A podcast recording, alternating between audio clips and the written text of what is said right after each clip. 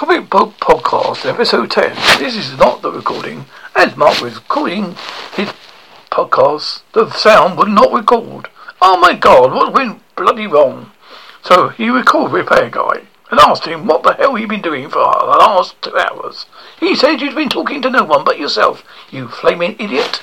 Goodbye and thank you very much. Ta-ta!